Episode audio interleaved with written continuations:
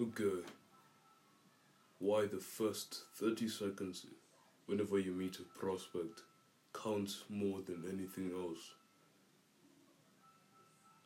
No, what I mean is the first 30 seconds you meet a client for a meeting, let's say uh, he booked an appointment with you as the jeweler, right?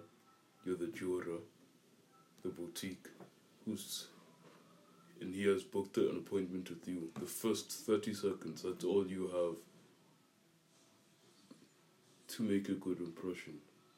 Now, why does this even matter? Well, it's simply because uh, people will buy from you just on how they, how much they like you. Now, most of the time this is the case, and I believe for about, let's say 90% of your meetings, this will be the case. But uh, there is the special 10% where people really would also have, don't forget, we have hyper buyers. These are people who buy something as soon as they see it. As soon as it's new in the market, they buy it, right? So yeah, those those are gonna be the ten percent, right? So you have to make the first thirty seconds count, cause that's that really determines how the meeting will go and if you're gonna close the client. So wear a nice suit or dress. Make sure you brush your teeth, brush your hair, or comb it or whatever. Just keep it clean and organized.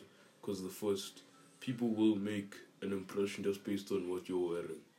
So don't look sloppy, right?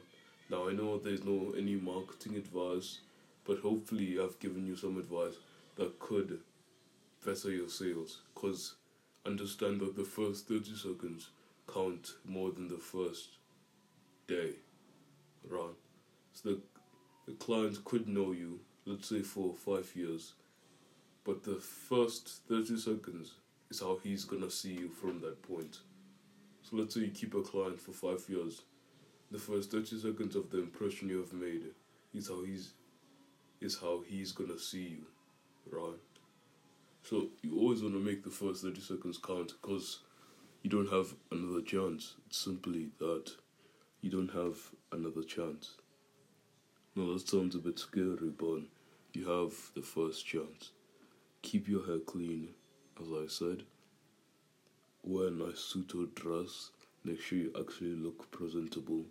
Don't maybe in some cases, wearing casual does make sense, but there are occasions where you do need a suit, a nice suit or a nice dress, right? Make sure you have that, cause, well, let the term, don't let your appearance, your appearance, appearance, how do you say that word, appearance, change change how much money you're going to be making this year. Thank you for tuning in. I'll see you in the next one. Follow for more. I'll see you in the next one.